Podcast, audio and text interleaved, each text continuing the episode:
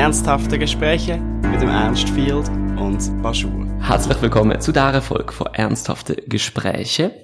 Heute bin ich hier mit der Lorena Madarena. Sie hat, äh, ist Mitgründerin von einem Mode-Startup. Äh, ist 27 Jahre alt, kommt aus Basel und hat in Basel und St. Gallen an der HSG studiert. Genau. Zu dir, also eben, ich habe gesagt, ein Mode-Startup. Mhm. Was für ein Mode-Startup hast du? Ja, also erstmal danke für die Einladung, Ernst. Ähm, Mode Startup. Das Mode Startup heisst Manusia. Es hat ursprünglich als nachhaltiges und faires Modelabel gestartet. Das heisst, vor zwei Jahren haben meine Mitgründerin Emma und ich ein Modelabel gegründet, wo wir eine Businesswear-Kollektion rausgebracht haben, also Blazer, elegante Hosen, etwas Zeitloses, wo für die Arbeitswelt, für Frauen in der Arbeitswelt eigentlich war und alles aus organischer Bio-Baumwolle. Genau, haben dann eine zweite Kollektion ein Jahr darauf rausgebracht, wo aus recycelten Materialien entstanden ist und haben dann letztes Jahr entschieden, eigentlich nicht nur eine Kollektion, also nur zu produzieren und eine Kollektion rauszubringen, sondern dann auch Mietmode anzubieten. Genau. Wie ist der Schritt gekommen und vielleicht auch, wie funktioniert Mietmode so als Ganzes? Das ist eine gute Frage. Also wir haben realisiert, dass wir mit diesen zwei Kollektionen, die wir produziert haben, eigentlich eine nachhaltige Lieferkette haben können anbieten und auch garantieren, weil wir wissen, die Schattenwirtschaft von der Fast Fashion Industrie ist einfach so fatal und wir sind einfach so schockiert gewesen ab diesen Umständen, ab diesen Arbeitsbedingungen, wo die Mitarbeiter dort haben müssen, ja, leben und haben dann eben eine nachhaltige Lieferkette können garantieren. Was wir aber gemerkt haben im vergangenen Jahr ist, wir haben zwar eine nachhaltige Produktion können garantieren, aber wir haben nicht können wirklich kontrollieren, was denn Konsumentinnen mit diesen Kleidern machen würden, wie oft sie sie tragen würden, wie sie sie waschen würden, wie sie sie pflegen würden. Und wir haben eigentlich auch wirklich wollen, die Kontrolle über diesen Prozess haben und haben dann entschieden, dass wir nicht nur eine Produktion und Brands anbieten, sondern das in ein zirkulares Modell transformieren und Mietmode anbieten. Und zu, zu deiner Frage, was Mietmode ist, also bei uns im Modell kannst du Anlasskleider für eine gewisse Zeitperiode mieten für einen vergünstigten, vergünstigten Preis. Also du zahlst nicht den Originalpreis vom Kleidungsstück, sondern kannst es dann für die Tage, wo du es dann mietest, ähm, für eine Gebühr zahlen. Genau. Mhm. Du hast es gerade gesagt, ähm, eben, dass ihr das anbietet. Sind das einfach nur jetzt noch eure Kollektionen, wo drauf sind oder wo wir mieten kann oder eben auch andere Sachen? Jetzt momentan sind es noch andere Sachen, die auch noch mit dabei sind. Wir haben letztes Jahr so einen Pilot lanciert, wo wir 40 Kleidungsstücke in die Kollektion reingenommen haben, also eine Kuratierung von einer Kollektion gemacht haben aber nur ein Kleidungsstück an eine Grösse gehabt. Das heisst, es war wie ein kleiner Pilot mit wenig Ressourcen, wenig finanziellen Mitteln gewesen und haben dann auch Abendkleider können anbieten. Also von Cocktailkleider bis zu langen Abendkleider. Genau. Mhm. Du hast jetzt gerade vorher angesprochen, eure äh, Lieferkette, dass wir können, können garantieren, dass es nachhaltig ist. Jetzt mhm. nachhaltig ist ein Begriff, der hört man jetzt an jeder Ecke. ähm, was meinst du damit? Also wir haben sicherstellen, dass wir eigentlich von der also von der Pflanze bis zum fertigen Stück können kontrollieren, wie die Prozesse ablaufen. Ob dort faire Arbeitsbedingungen mit inbegriffen sind, was für Löhne die Mitarbeiter bekommen würden, dass die Produktionsfirma, mit der wir zusammenarbeiten, auch die Arbeitsverträge, dass wir die auch anschauen können und uns damit abstimmen können, dass das auch unseren Wert entspricht. Und dann haben wir eigentlich wirklich eineinhalb Jahre gehabt, bis wir wirklich eine Manufaktur und eine Produktionsstätte gefunden haben, wo alle unsere Werte widerspiegeln Genau, und dann haben wir eine Produktionsstätte in der Türkei gefunden und auch die Manufaktur ist alles am gleichen, am gleichen Standort. Das heißt, es gibt keine Exportkosten ähm, und auch keine Emissionen, die dort entstehen, weil halt alles in einer Region produziert wird. Genau, und dann von der fertigen, also von der Pflanze bis zum fertigen Stück haben wir eigentlich die ganzen Prozess können kontrollieren, sind auch selber vor Ort gewesen. Und ja, dann haben wir hier in der Schweiz verkauft schlussendlich. Mhm. Jetzt Eben, du hast gesagt, in der Türkei ist alles beorgt, das heißt auch in der Türkei die Abpflanze, oder? Genau, also okay. die, der Standort, den wir gewählt haben, das ist Izmir, das ist ein Standort für Biobaumwolle. Mm, okay. Genau, und deswegen Voll. haben wir dann entschieden, das ist auch ein europäischer Standort, ist nicht zu weit weg. Wir haben ursprünglich in Indonesien produzieren, weil wir eigentlich auch die Wirtschaft dort haben unterstützen Dort sind wir auch eigentlich auf die ganze Idee gekommen, aber es hat für uns dann irgendwann keinen Sinn mehr gemacht, weil wir müssten ja die ganzen Produkte dann auch in die Schweiz importieren, was mit extrem vielen Emissionen verbunden ist. Und das hat dann für uns nicht mehr gestimmt. Mhm. Wie wichtig ist es dir, ähm, überzubringen, dass eure Produkte also nachhaltig sind? Also, eben, schreiben das groß überall an, Mhm. ihr seid nachhaltig, kauft bei uns, oder? Also wir wollen eigentlich nicht, dass Nachhaltigkeit im Vordergrund steht. Ich, ich persönlich und auch meine Geschäftspartnerin sind der Meinung, dass Nachhaltigkeit muss, muss eigentlich in jedem Unternehmen schon wie integriert sein. Es sollte eigentlich ein Kernelement sein von einem Unternehmen und nicht, äh, man sagt, unique selling proposition, also nicht das, für das du dich verkaufen kannst oder für das, wo du stehst, sondern das sollte eigentlich wie ein Standard sein für uns. Also wir schreiben es bis zu einem gewissen Grad groß.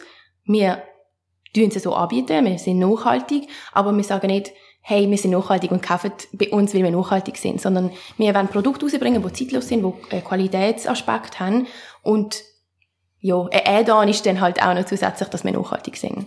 Mhm. Und wieso produziert ihr nicht ganz in der Schweiz? Das haben wir mit der zweiten Kollektion gemacht. Okay. Genau, also die erste Kollektion haben wir in der Türkei ähm, produziert, die zweite Kollektion ist in-house in der Schweiz gewesen, weil wir halt auch die Schweizer Wirtschaft wollen unterstützen. Ja, voll. und dann hast du auch logischerweise weniger Emissionen. Genau. Also, okay, ja voll.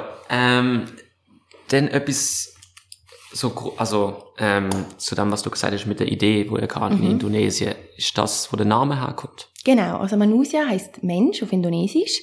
Die Emma und ich haben eine Reise gemacht auf Indonesien im 2017 und wir sind halt auch Personen, die sich für die Kulturen dort interessieren und ähm, was für ja was für Aktivitäten sie dort in der Wirtschaft auch treiben und sind auch eine Manufaktur dort selber besuchen, eigentlich in unseren Ferien.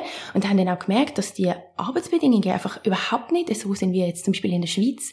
Und dann haben wir gedacht, ja, das kann doch nicht sein, dass die Unterschiede so extrem groß sind und wir haben dann eben die Wirtschaftswelle unterstützt, wir sind auch ein zweites Jahr dann nochmal auf Indonesien gegangen, aber es hat wirklich keine Produktionsstätte gehabt oder eine Agentur, wo komplett transparent war mit, wie sie ihre Mitarbeiter auszahlen, wie die Infrastruktur ist. Wir haben auch die ähm, Facilitäten, wie nennen wir die, also die Gebäude selber, nicht dafür besuchen und dort ist es für uns einfach eine Grenze gewesen, wo wir gesagt haben, wir können nicht hin- 100% dahinter stehen, wenn wir nicht wissen, was auch wirklich dahinter steckt. Mhm. Wie sieht das bei deinem eigenen Kleiderkonsum aus?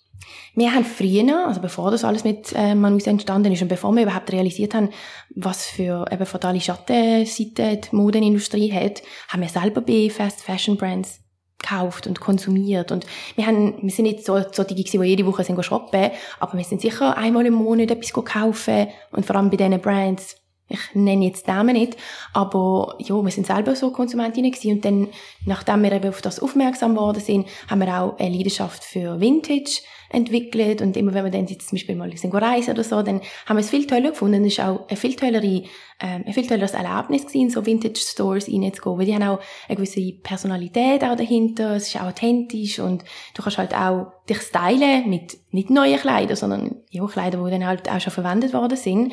Und wir sind auch heutzutage, wenn wir jetzt zum Beispiel neue Produkte kaufen, vor allem in der Arbeitswelt, brauchst du halt deine Anzüge, versuchen wir halt auf zeitlose Sachen, auf Qualitätsstücke zu setzen und dann einfach eine limitierte Anzahl an Kleidern im Kleiderschrank zu haben. Und natürlich untereinander zu wechseln. Mhm. Genau.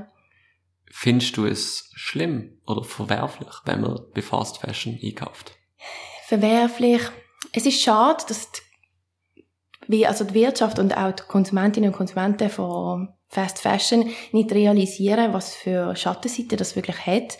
Ich kann es bis zu einem gewissen Grad auch verstehen, weil ich meine, man hat ein gewisses ein begrenztes Budget. Ich meine, wenn man jetzt zum Beispiel, sagen wir, ein Kleid für 50 Franken kaufen, dann ist es eigentlich ein Schnäppchen, weil du überlegst dir gar nicht, okay, 50 Franken, ich meine, wie viel Materialkosten sind da verbunden, Importkosten, wie viel geht ans Unternehmen wie viel geht dann schlussendlich wirklich an die Mitarbeiter. Einfach, dass die Awareness noch nicht da ist, das finde ich ein bisschen schade. Ich kann es aus Budgetgründen verstehen, weil die Bewegung in der Gesellschaft einfach noch nicht so entwickelt ist, dass man sagt, eigentlich sollte ein Kleidungsstück nicht 50 Franken kosten, sondern man müsste eigentlich Kleider als Investitionsgut sehen.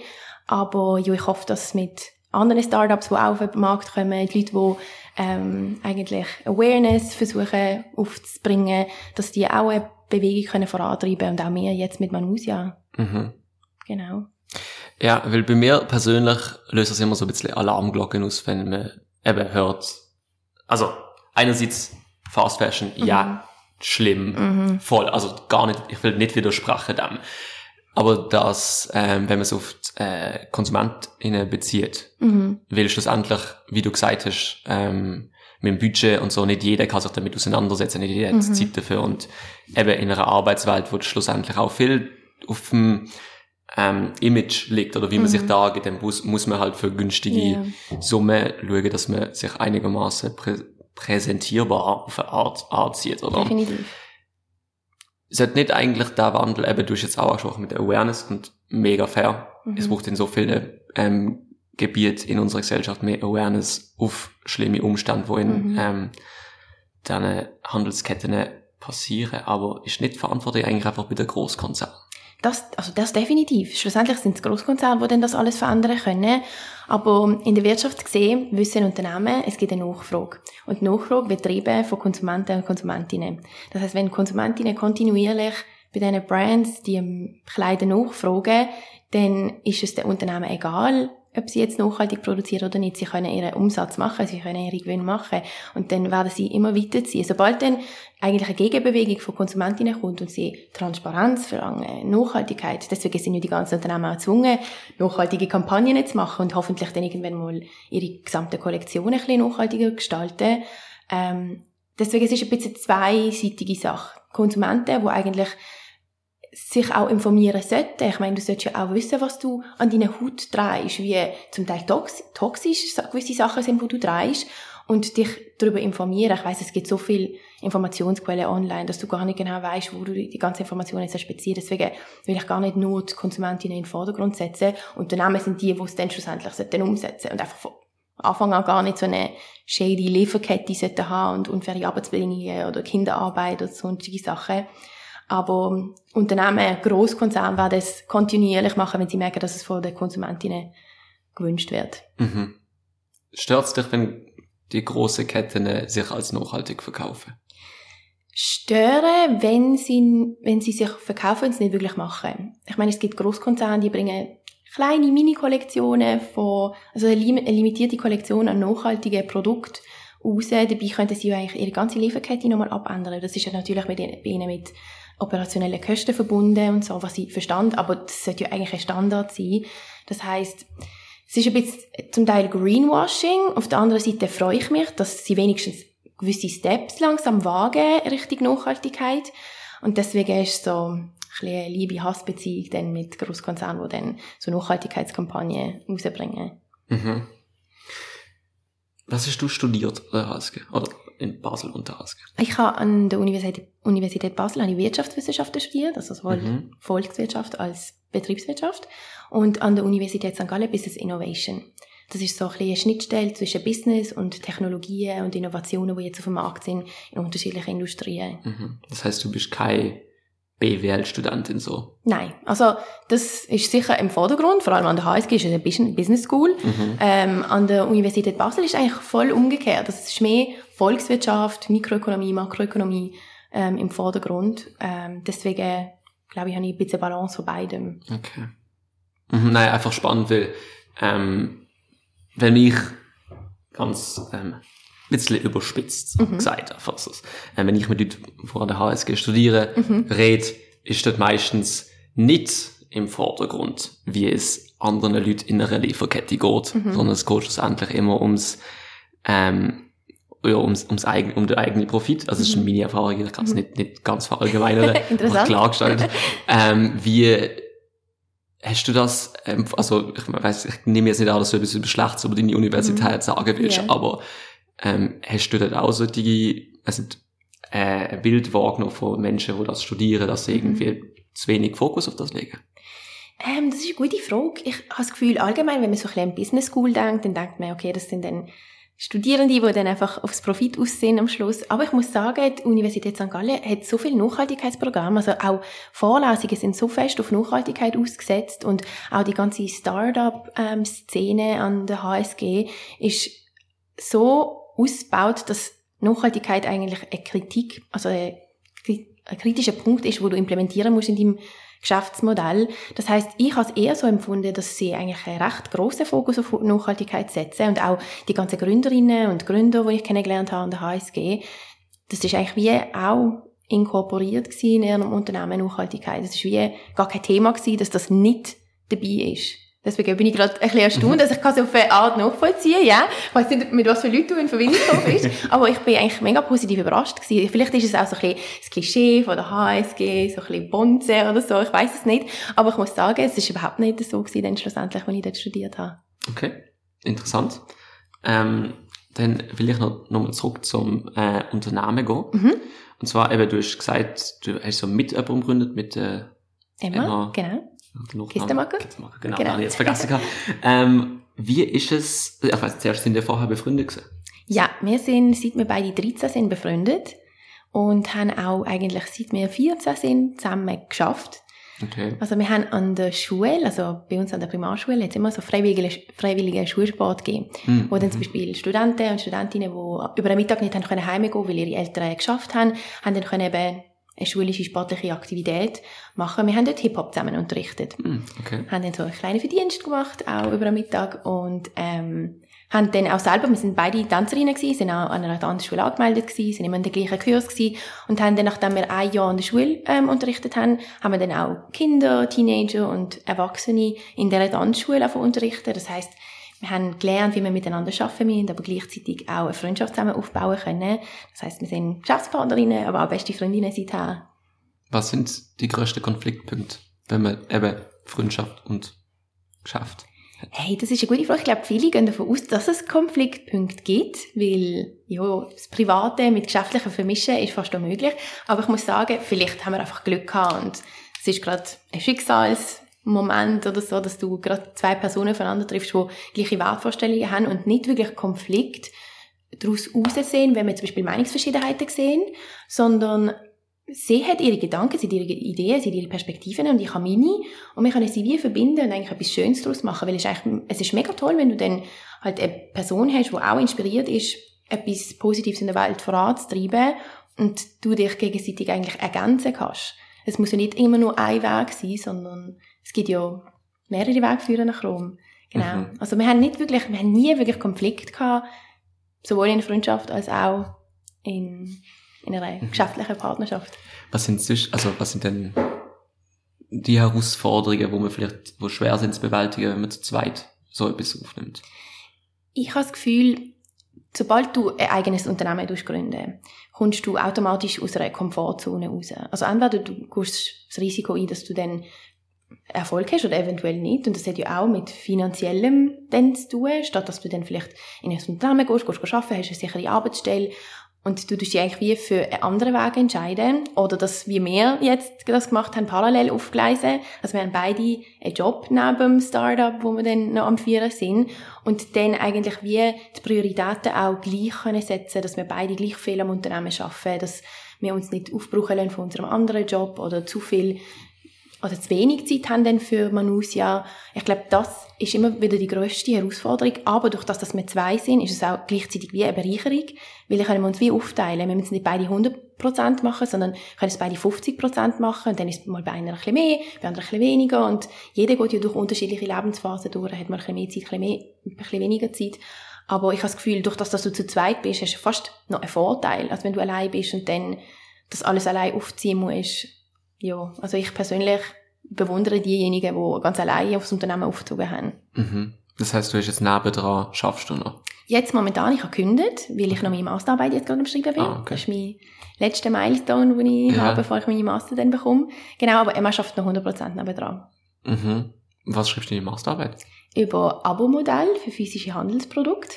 Okay. Also wir werden in Zukunft auch mit Manusia nicht nur ein Mietmodell anbieten, sondern dass du deine Kleider per Abo-Modell kannst beziehen. Ah, Das heißt, mhm. du kannst dir eigentlich monatlich etwas zuschicken lassen und ich schreibe meine Masterarbeit über unterschiedliche Industrien, zum Beispiel in der Beauty-Industrie, was es für Abo-Modelle gibt, wie verbreitet sind die ähm, Abo-Modelle in der Schweiz, was sind Handlungshinweise für Führungskräfte, die jetzt zum Beispiel ein Abo-Modell implementieren in ihrem Modell. Ich weiß nicht, ob du zum Beispiel auch ein Auto-Abo-Modell kennst. Mhm. Es gibt, es gibt so viele Sachen. Es gibt zum Beispiel, du kannst Kaffee im Abo ähm, auch haben, wo du dir monatlich Sachen zuschicken kannst oder Lebensmittel im Abo. Ja, ja. Genau, und ich bin so ein bisschen untersuchen, was sind Erfolgsfaktoren hier in der Schweiz, um so ein Modell zu implementieren. Okay.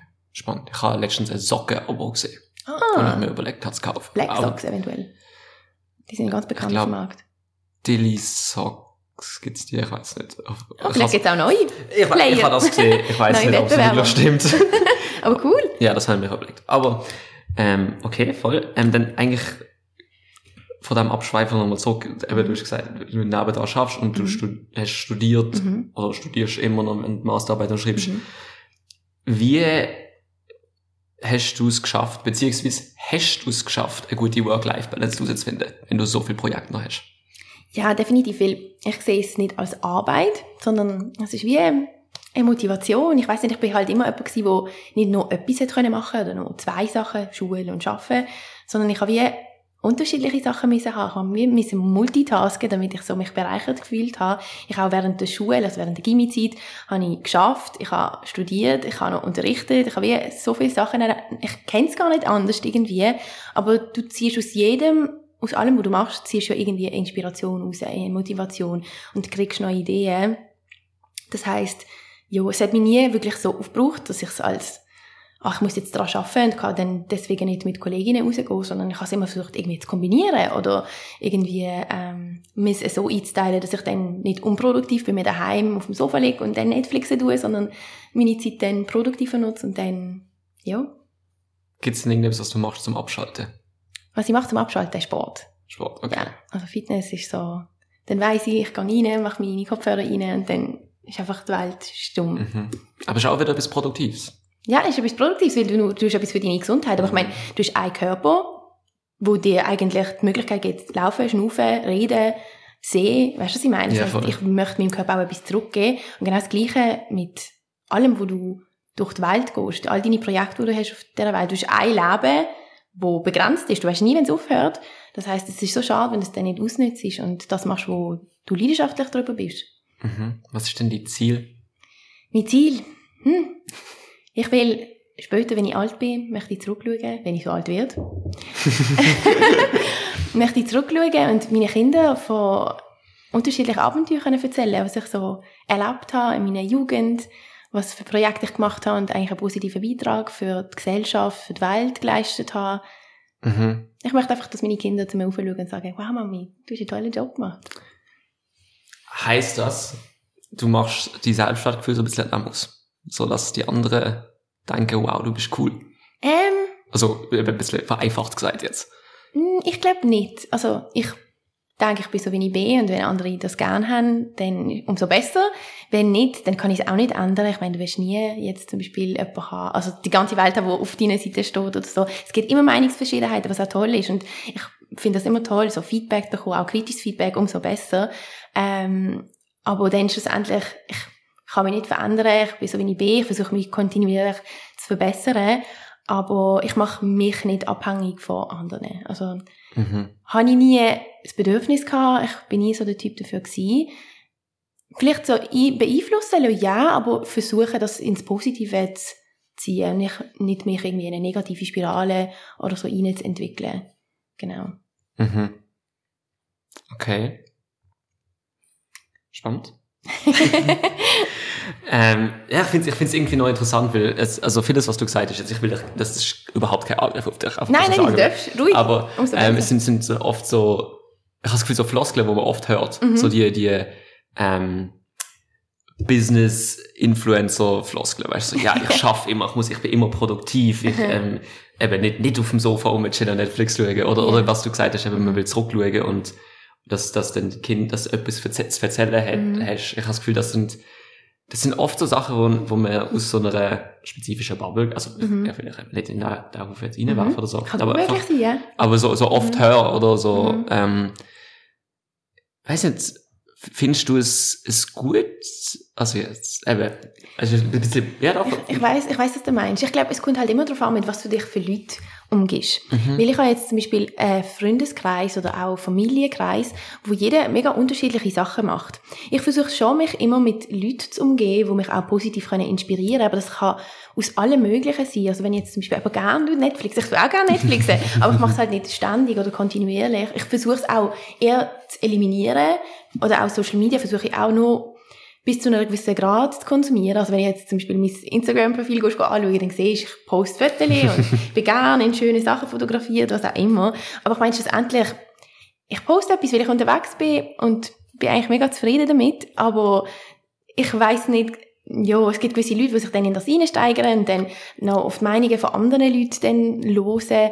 Aber schlussendlich, jeder soll sein eigenes Ding durchziehen. Und es ist auch völlig gut, in welcher Lebensphase du bist, was du in deinem Leben machst, ob du studierst, ob du nicht studierst, ob du schaffst, ob du dein eigenes Startup rausbringst. Ähm, aber ich habe immer eigentlich Leute in, in, in meinem Umfeld gehabt, wo, egal was sie gemacht haben, sie sind völlig zufrieden damit gewesen. Und wenn du jetzt zum Beispiel ein Unternehmen hast und jemand kein Unternehmen hat, das ist ja nicht, dass du irgendwie etwas Besseres bist oder etwas Schlechtes, Schlechtes oder so, sondern ich weiß nicht, vielleicht, es kann gut möglich sein, dass ich vielleicht in einer Bubble bin, wo mhm. ich mich einfach inspirieren lasse von allem, ja. wo mit mir konfront, also auf mich aufprallt oder so, aber ich weiß nicht, du hast ein, eben, ich sag's ja, wie, eigentlich wie gesagt, du hast ein Leben, du hast eine Möglichkeit, zum alles zu machen, was du möchtest, vor allem wenn du es kannst, vor allem wenn du die Möglichkeit hast, die Gesundheit hast, den Kopf hast, die Ausbildung dazu hast. Also ich meine, die ganze, die, äh, Unternehmen überhaupt zu gründen, kann ich nur, weil meine Eltern mir die Möglichkeit gegeben haben, an einer Universität zu studieren. Sie selber haben die Möglichkeit gar nicht gehabt. Und deswegen denke ich so, wieso soll ich das nicht ausnutzen? Ich habe die Möglichkeit bekommen. Wieso, weißt du, was ich meine? Mhm. Ich weiß nicht. Okay. Ist einfach so ein bisschen eine Lebenseinstellung, ich weiß es nicht. Nein, aber spannend, spannend zu hören. Weil eben, ich finde, also ich persönlich, wenn ich so ähm, viel von dem, eben, wenn man jetzt auf Instagram ist oder soziale Medien, sieht man ja oft so die, die Bilder von so Leuten im Anzug, da stehen so, mach die fünf Sachen am Morgen und mhm. du wirst erfolgreich, so soziale Bullshit. Aha, so. ja, ja, ja. Oder einfach so das, wo man dann so raushört. Ähm, ja, also ich, ich, ich, ich muss einfach immer, ich muss so schnell mache ich die Verbindung innerlich, mhm. deswegen kann es nicht überhaupt nicht böse gemacht. Aber ja, aber ich meine jetzt zum Beispiel allgemein Social Media, es ist so eine Schienenwelt. Du weißt ja gar nicht wirklich, was dahinter steht und meistens tut man ja dann auch das publizieren, wo am, ich sag mal, am schönsten ist, ja. so der Erfolg und so, aber was halt alles dahinter steckt, weiß man gar nicht. Und ich finde es halt einfach manchmal auch heftig, wie viel Zeit wir auch auf Social Media konsumieren, wie viele Stunden wir darauf verbringen und wie viel Dopamin wir zum Beispiel auch ähm, mhm. aus, ausschütten, indem wir so Sachen schauen. Und ich weiß nicht, inwiefern das wirklich auch gesund für uns ist. Deswegen versuche ich, eben ich, ich sehe es einfach als Plattform, wo du dich ein bisschen promoten kannst oder so, aber ich würde es nicht zu ernst nehmen. Klar, man kann jetzt zum Beispiel heutzutage auch Content Creation machen, aber du tust das dann als Job machen, nicht privat. Und mhm. deswegen muss man das dann vielleicht auch noch so ein bisschen unterscheiden. Ja, voll. Mhm. Voll. Weiter zu einem anderen Punkt, wo du einfach, ich finde, geht ins Ähnliche rein mhm. und macht den Bogen zurück zu deinem Job. Okay. Ähm, und zwar Kleider. Mhm. Das ist auch so etwas, oder? Wo, wo ich das Gefühl habe, oft definiert man sich über, wie man aussieht und mhm. will sich in der, ich glaube, im Mode ist generell so, man geht den Trends nach und man will mhm. sich irgendwie anziehen.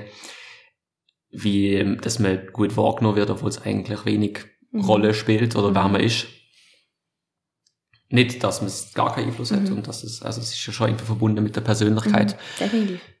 Wie nimmst du das so wahr, vielleicht aus der Business-Perspektive, weil das, ich nehme jetzt mal an, durch das, dass du Startup hast und auch eben die wirtschaftliche Sachen studiert hast, dass du doch irgendwo Einblick in die Businesswelt gehabt hast. Mhm.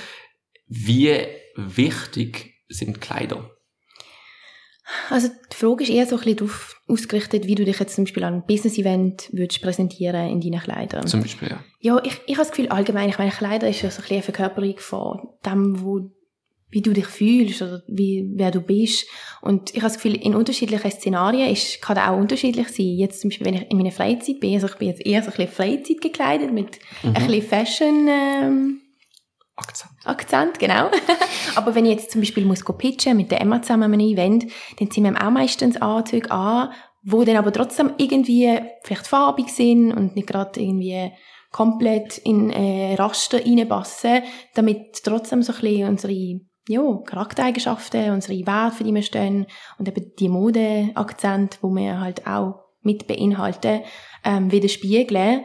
Aber ich habe das Gefühl, es flacht immer wie mehr ab. Es zeigt sich auch in Unternehmen immer wie mehr, dass du nicht unbedingt musst einen Anzug anziehen. Ich habe jetzt auch bei mehreren Bewerbungsgesprächen gesehen, dass die Leute, die mich jetzt zum Beispiel rekrutiert haben oder so, oder bei mir im Gespräch gegenüber gehockt sind, auch keine Anzüge haben. Das heißt, ich habe das Gefühl, seit Covid vielleicht auch, seit man Homeoffice eingeführt hat, ist das vielleicht nicht mehr das Essentiellste. Es macht sicher einen Eindruck, wenn du dich auf eine bestimmte Art und Weise kleidest und zeigst, aber ich glaube, es ist nicht mehr so relevant wie früher noch. Mhm.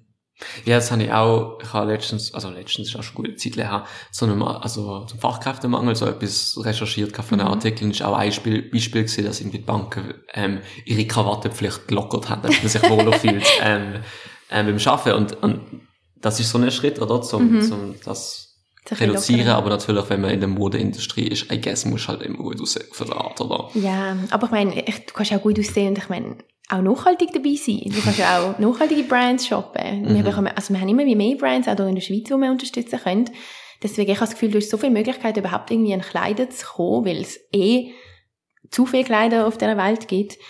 Deswegen, ich weiß jetzt nicht, ob die Fast Fashion Brands gerade die erste Adresse ist, wo man unbedingt müsste shoppen, wenn man jetzt zum Beispiel an ein Event geht. Mhm.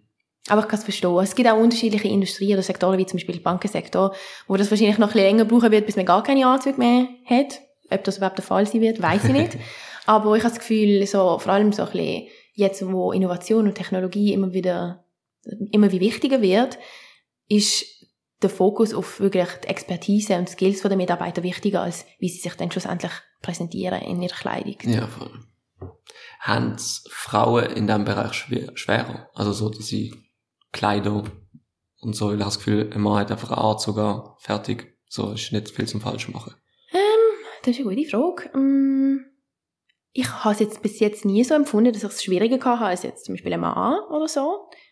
Vor allem heutzutage, mit den Firmen, die Diversity und Inclusion unterstützen, habe ich jetzt nie irgendwie einen Fall gehabt, wo ich mich diskriminiert gefühlt habe oder benachteiligt oder dass ich habe müssen irgendwie einen, einen männlichen Kleidungsstil zum Beispiel repräsentieren, damit ich auch so ein bisschen in das Raster reinpasse. Nein, ich könnte gar nicht irgendwie so ein Beispiel nennen, wo das bei mir irgendwie so der Fall gewesen wäre oder so. Okay. Und meinst du generell, ist es ein Problem? Also, Generell, also jetzt zum Beispiel als Unternehmer, Unternehmerinnen, ähm, haben sie vielleicht so ein bisschen, wenn sie Kapital suchen, vielleicht ein bisschen Benachteiligung. Vor allem so ein bisschen Venture Capital sind wir Mhm. Frauen eher so ein bisschen benachteiligt. Aber ich hoffe, dass durch das, dass die Zahlen das dann auch zeigen, dass die Investoren auch Frauen mal eine Chance geben, ihr Investment in, in, in Unternehmerinnen zu investieren. Aber dort sehe ich schon noch ein bisschen Potenzial nach oben. okay. Wie, ja, ist eigentlich ein guter Punkt. Wie sind ihr so, also eben, wie ist die Finanzierung bei euch so gesehen? Also die zwei Kollektionen, die wir produziert haben, im Ja. 2020 und 2021, das ist alles Eigenkapital finanziert gewesen. Weil wir haben nicht gewusst, ob wir wirklich einen Fremdkapitalbezug sollen nehmen, wenn wir noch nicht wissen, wie die Nachfrage auf dem Markt sein wird. Mhm. Wir haben zuerst wirklich das wollen testen und haben auch eine ganz kleine Kollektion rausgebracht. Wir haben 200 Kleidungsstücke produziert bei der ersten und 50 bei der zweiten. Also wirklich limitiert. Und haben dann gemerkt, dass es schon anspringt. Und jetzt mit dem Mietmodell versuchen wir ex zu expandieren. Und dort brauchen wir Investorengeld oder Gewinnerpreisgeld. Genau. Okay. Weil sonst können wir nicht ein skalierbares Modell auf den Markt bringen. Ja. Ja. Okay, spannend. Ähm, zum, nochmal kurz einen Bogen zurück. Ich habe mir das letztens, ist mir durch den Kopf gegangen. Mhm. Ähm, wie, also mir ist einfach, eben, ich bin jetzt nicht so mega in Modeszene um, wie man Mhm. sagen würde. Aber äh, es hat mich einfach interessiert. Also ich habe mir einfach mal Gedanken darüber gemacht, wieso ist eigentlich der Anzug so ein Standardding? Weil so, irgendwie sieht das doch Mhm. mega komisch aus, wenn man so drüber nachdenkt. So, Mhm. es ist so eine, es ist so der Kragen so drauf und es muss so Mhm. der Kragen sein und der muss da so etwas drinnen stecken und dann Mhm. sieht das cooler aus. Mhm. Oder irgendwie so. Was haltest du denn eigentlich so einfach objektiv von dem Anzug ähm, als Kleidungsstück? Hey, das ist im Fall eine gute Frage. Ich müsste vielleicht nach unserem Gespräch mal nachschauen, Ja, wo der Anzug entstanden ist. Es wäre noch interessant zu wissen. Aber ich habe das Gefühl, es gibt einfach einen gepflegten Eindruck. Es ist Mhm. wie so, du hast durch eine Hose, hast eine elegante Hose, alles bedeckt, oben auch alles bedeckt, ein weißes, ein weißes Hemd und die Krawatte, wo du einfach wie so ein bisschen, ich, für mich wirkt es so ein bisschen ein Zahnrädchen im System. Mhm. Ich, ich kann dir nicht mal wirklich genau sagen, was ich wirklich davon halte. Ich finde, es sieht einfach gepflegt aus. Also es wirkt einfach Mhm. alles so perfekt, dann schlussendlich. Ich habe mir auch gedacht, das liegt wahrscheinlich daran, weil es so viele Falten drin hat. wo so genau müssen. Ja, ist ja, so die, die. Präzision dabei irgendwie. Mhm. Ja, Präzision wäre auch ein Wort, wo ich finde, würde es interpretieren. Das ist irgendwie mein Gedankengang, aber ich Mhm. ja.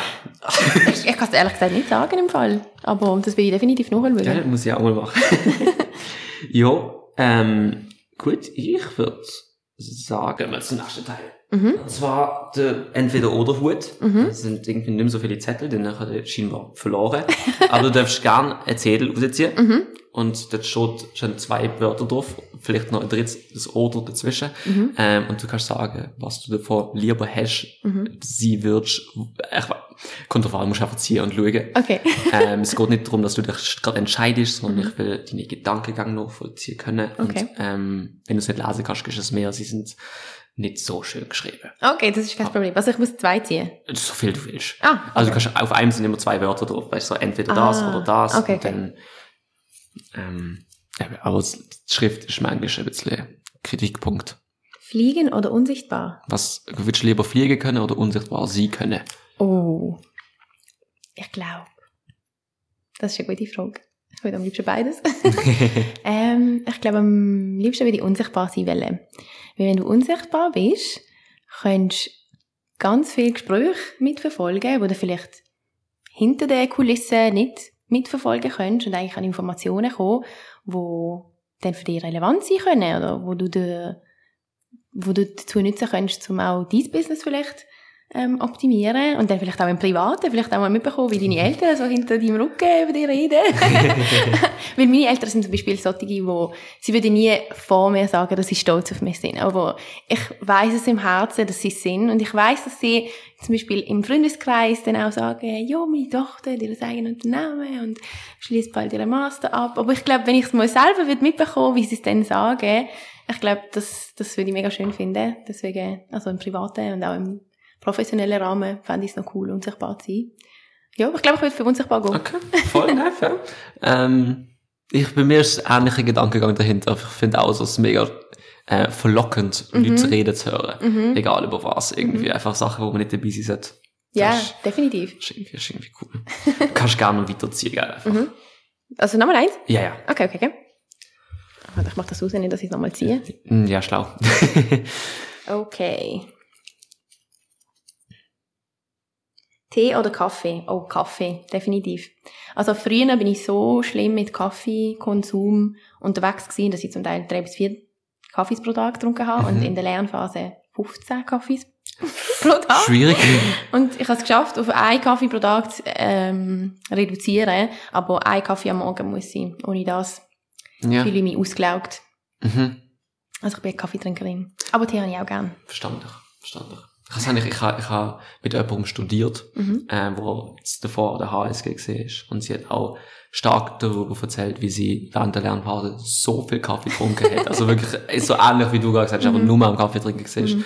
Lustig. Aber ich empfehle einfach alle Zuschauer, tun zuerst etwas essen und dann einen Kaffee trinken, weil wenn du Kaffee auf leeren Magen trinken tut es tut's die Cortisolspiegel aufdrücken und dann bist du automatisch ganz, den ganzen Tag müde, was eigentlich kontraproduktiv ist. Mm. Auch so ein bisschen. Ah, das ist das mit dem, mit dem Koffein-Crash. Jo, du nicht- genau. Ah, ja, Genau, ja. genau, genau. Gerade letztens über das. Spannend. Okay, gut. Zieh nochmal eins, wenn du Okay. willst. Ähm, ja. Gespannt. Das ist noch cool. Dankeschön. Alle Sprachen oder mit Tieren reden.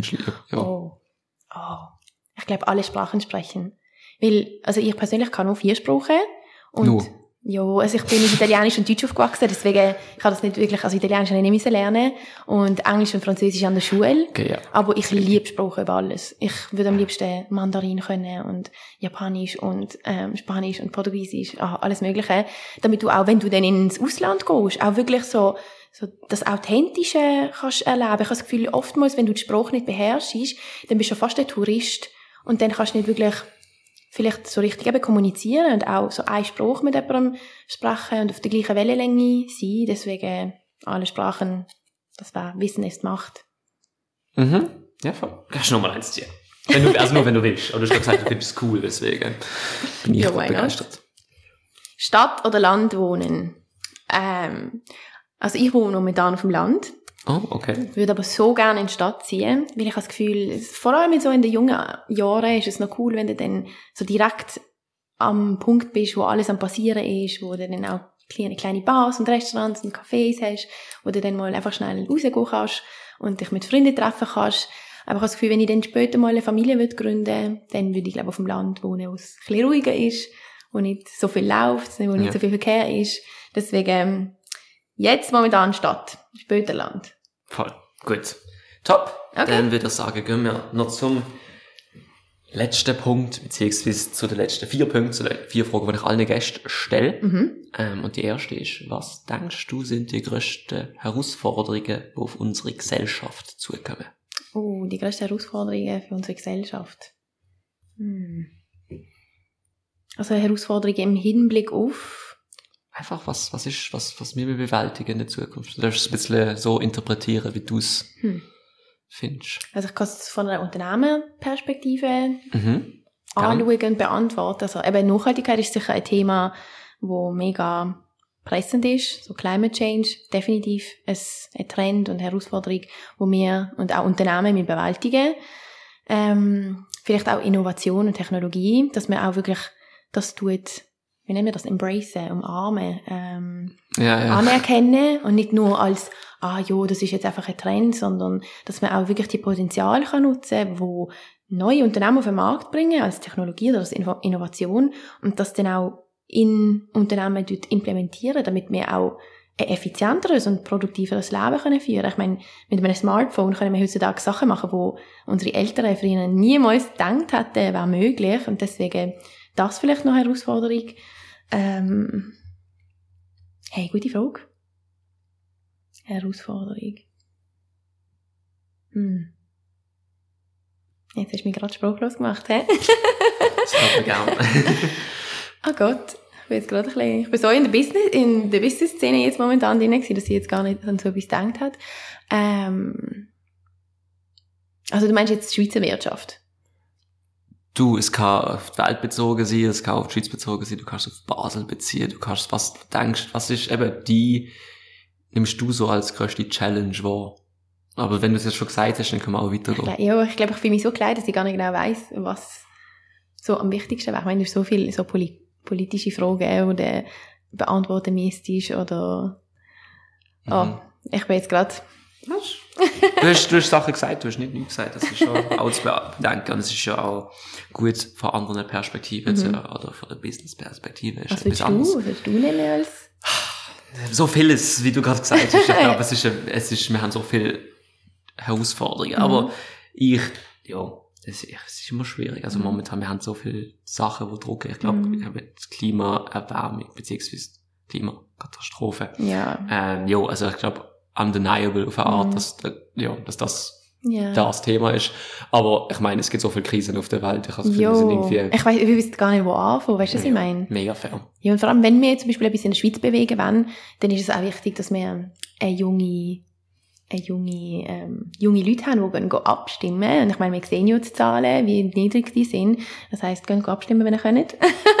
Und wir ja. sind diejenigen, die sich dann für die Zukunft oder für die zukünftigen Generationen können einsetzen können. Das wäre vielleicht auch eine Herausforderung, dass man da ein bisschen die Zahlen aufbringt bei der jungen Wählerschaft. Mhm. Genau. Das ist, das ist doch gut gesagt. Das finde ich gut. Das, also mit dem kann man eigentlich nicht diskutieren. Je mehr Leute abstimmen, dann desto besser, also, Geil. Desto besser liegt ein Bild da. Ähm, voll, gehen wir zur nächsten Frage. Mhm. Was ist ein Ereignis aus dem Leben, Mhm. wo du daraus gelernt hast, Mhm. wo du jetzt denkst, wenn du das jetzt erzählst und dir zuhören, dass die Personen auch daraus lernen könnten? Mhm. Ah, Okay. Äh, Ereignis, wo ich viele. ähm, das Ding ist, du tust in allem, was du machst, jetzt zum Beispiel auch, wo wir Manusia gegründet haben, du stoßest allgemein, sobald du aus deiner Komfortzone rausgehst, sobald du eine Entscheidung triffst, wo du sagst, das ist out of my league, wirst du auf Sachen aufmerksam gemacht und mit Sachen konfrontiert, wo du vorher nie gedacht hast, aber du lernst auch mega viel daraus. Zum Beispiel, wo wir Manusia gegründet haben am Anfang, wir haben nicht gewusst, wie viel administrativer Aufwand dahinter ist, wie viel steuertechnischer Aufwand dahinter ist, wie viel Sachen du gar nicht am Anfang überlegst. Zum Beispiel, wir haben damals einen Namen für unseren Instagram-Kanal ähm, einführen und haben gemerkt, dass jemand schon unseren Namen gehabt hat auf Instagram, haben dann die Person gefragt, ob sie es beispielsweise uns zurück ähm, geben können. Wir können es bei, also bei dieser Person abkaufen. Und dann haben wir das nicht timed. Ich meine, du musst dir vorstellen, wie viele Leute sich täglich auf Instagram anmelden. Und dort haben wir ihr den Betrag überwiesen. Sie hat dann einfach, irgendwann hat sie uns dann geschrieben, hey, ich habe den Namen geändert, ich kann jetzt jetzt übernehmen. Und in der Zwischenzeit hat es schon jemand anderes genommen gehabt. Das heisst, einfach so alles so Investitionsfragen. Es ist nicht so etwas, wo ich jetzt sagen kann, ich hätte es besser können wissen, weil du kannst es erst wissen, wenn du dann daraus gelernt hast. Aber ich glaube allgemein, ob es jetzt im Geschäftsleben ist, ob es in einer Freundschaft ist, ist ob es eine private Angelegenheit ist, du musst aus dieser Komfortzone raus, damit du auch lernen kannst. Okay. Habe ich deine Frage überhaupt beantwortet? Ich weiß gar nicht. Ja, doch. Ich finde es nicht schlecht. Du musst immer, immer, da lasse ich dir Freiraum, dich auszudrücken wieder. Ah, sehr gut. Auf dem Thema vom Lernen. Mhm. Was willst du noch gerne lernen? Eben, wie gesagt, Sprache wäre sicher etwas, was ich mega gerne lernen würde. Ähm, Coden würde ich mega gerne, also so Programmieren. Okay. Das ist etwas, wo auch ein Teil von unserem Studium war, aber ich habe nicht die Möglichkeit gehabt, genug Kurs zu nehmen, um das zu lernen, weil ich das Gefühl, so ein bisschen Verständnis davon zu haben, ist sicher nicht schlecht, vor allem wenn du so ein bisschen in der Business, Technologie, Innovations, in diesem Umfeld unterwegs bist. Das war sicher noch etwas, ähm, ja, vielleicht unterschiedliche so Women's ähm, Programme kennenlernen. Also okay. so dich, dich eigentlich einsetzen können für Frauen und Ausbildung für Frauen. Wir haben beispielsweise mit, ähm, mit äh, Manusia haben wir während der Black Lives Matter Bewegung mhm. haben wir so Scrunchies produziert, also so Kopf äh, Kopfgümmeli, Haargümmeli, mhm. ähm, wo alles aus schwarzem Material war und haben es dann an eine Organisation hier in Basel ähm, wie nennen wir das, äh, nicht spendiert. Spendet. Gespendet. Es ist manchmal so komisch mit Englisch und Deutsch. Mhm. Ähm, gespendet, wo sich für Black Lives Matter ähm, Bewegung hier in Basel ähm, tut, ähm, ja, einsetzen. Genau, und wir haben auch noch mit Manusia, ein Teil von unserem Gewinn ist an eine, Organisation gegangen, die sich für ähm, die Ausbildung für Frauen in Vietnam einsetzt. Genau, das heißt, wir würden mega gerne auch so ein bisschen einfach Female Empowerment schulisch und businessmäßig ähm, unterstützen, vielleicht auch mit ähm, Partnerunternehmen zusammenarbeiten, die uns die Möglichkeit geben können. Ähm, oh, es gibt so viele Sachen, die ich lernen möchte, aber ja, ich glaube, es sind so mhm. Die Kernelemente, sonst mache ich noch lange weiter. ähm, einfach noch eine Frage zu dem, was du gesagt hast, Scrunchies. Für, mhm. Was bringt das, das Spannende? Also wir haben eigentlich wie die Scrunchies verkauft und mit dem Geld, das so. reingekommen ist, genau, das haben wir dann an die Organisation okay. gespendet, damit wir natürlich eben auch die Black Lives Matter Bewegung so in Basel können unterstützen Ich habe gerade gedacht, ihr habt Haargummis gespendet, deswegen ist es Ah, nein, nein, nein, ähm, wir haben sie verkauft auf, unserer Plattform und mit okay. allen Einnahmen, also die ganzen Einnahmen sind an die Organisation okay. gegangen. Das macht mehr Sinn, das, ja. Sorry. Löst der Knoten bei mir. Hast vielleicht falsch beschrieben oder so. Aber jetzt ist klar, voll gut. Sehr gut. Ähm, gut, dann schon die letzte Frage, und du hast sie ja auch schon ein bisschen vorweggenommen, glaube ich. Mhm.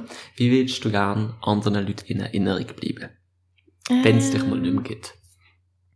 Ich glaube, so euphorisch. Ich glaube, euphorisch fürs Leben, euphorisch für neue Erfahrungen, euphorisch für aus der Komfortzone rauskommen. Genau. Und vielleicht so ein bisschen als Mutmacherin, dass es möglich ist. Egal, welchen Hintergrund du hast, welche finanziellen Mittel du hast.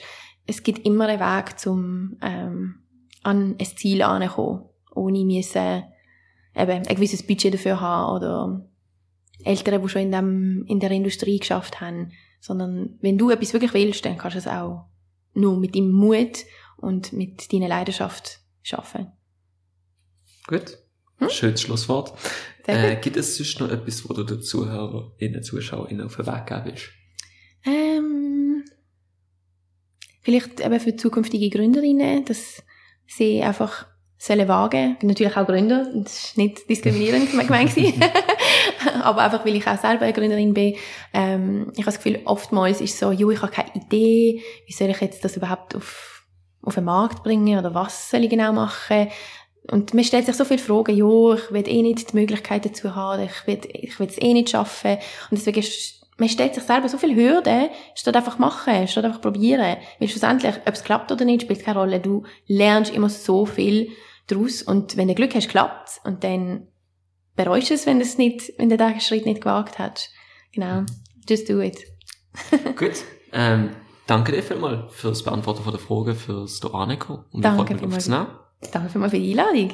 Danke auch vielmals fürs Zuschauen, fürs Zuhören. Ähm, bis zum nächsten Mal. Macht's gut. Tschüss. Ciao.